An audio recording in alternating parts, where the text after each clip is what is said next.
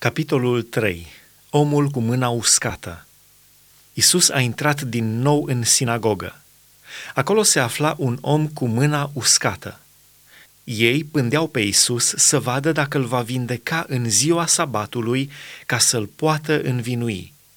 Și Isus a zis omului care avea mâna uscată, Scoală-te și stai la mijloc. Apoi le-a zis, este îngăduit în ziua sabatului să faci bine sau să faci rău? Să scapi viața cuiva sau să o pierzi? Dar ei tăceau. Atunci, rotindu-și privirile cu mânie peste ei și mâhnit de împietrirea inimilor, a zis omului, Întindeți mâna!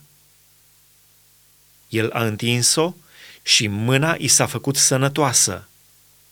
Farisei au ieșit afară și s-au sfătuit îndată cu irodianii cum să-l piardă. Isus vindecă pe bolnavi. Isus s-a dus cu ucenicii săi la mare. După el a mers o mare mulțime de oameni din Galileea și o mare mulțime de oameni din Iudea, din Ierusalim, din Idumea, de dincolo de Iordan și din prejurul Tirului și Sidonului, când a auzit tot ce făcea, a venit la el. Isus a poruncit ucenicilor să-i țină la îndemână o corăbioară ca să nu fie îmbulzit de norod căci el vindeca pe mulți și de aceea toți cei ce aveau boli se înghesuiau spre el ca să se atingă de el. Duhurile necurate, când îl vedeau, cădeau la pământ înaintea lui și strigau, Tu ești Fiul lui Dumnezeu! Dar el le poruncea îndată cu tot din adinsul să nu-l facă cunoscut alegerea celor 12 apostoli. În urmă, Isus s-a suit pe munte. A chemat la el pe cine a vrut și ei au venit la el.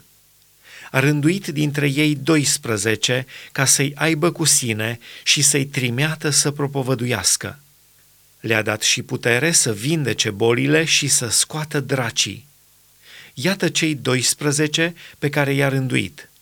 Simon, căruia i-a pus numele Petru, Iacov, fiul lui Zebedei, și Ioan, fratele lui Iacov, cărora le-a pus numele Boanerges, care tălmăcit înseamnă fiii tunetului, Andrei, Filip, Bartolomeu, Matei, Toma, Iacov, fiul lui Alfeu, Tadeu, Simon Cananitul și Iuda, Iscarioteanul, care l-a și vândut păcatul împotriva Duhului Sfânt.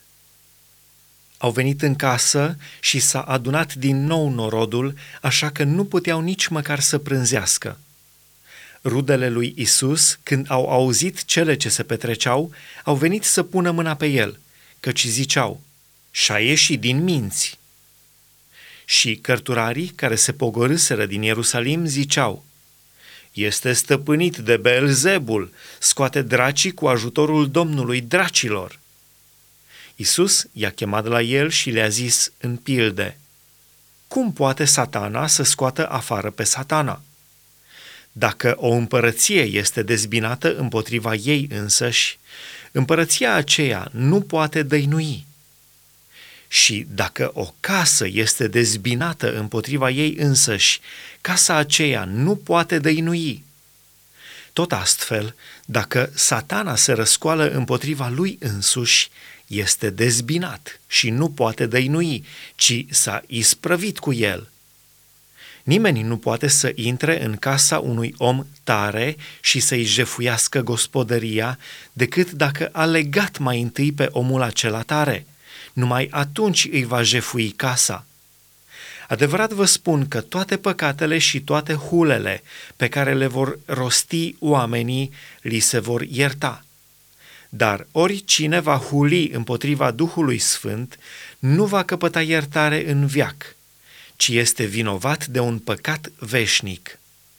Aceasta pentru că ei ziceau, are un duh necurat mama și frații lui Isus. Atunci au venit mama și frații lui și, stând afară, au trimis să-l cheme. Mulțimea ședea în jurul lui când i-au spus, Iată că mama ta și frații tăi sunt afară și te caută. El a răspuns, Cine este mama mea și frații mei? Apoi, aruncându-și privirile peste cei ce ședeau împrejurul lui, Iată, a zis el, mama mea și frații mei, căci oricine face voia lui Dumnezeu, acela îmi este frate, soră și mamă.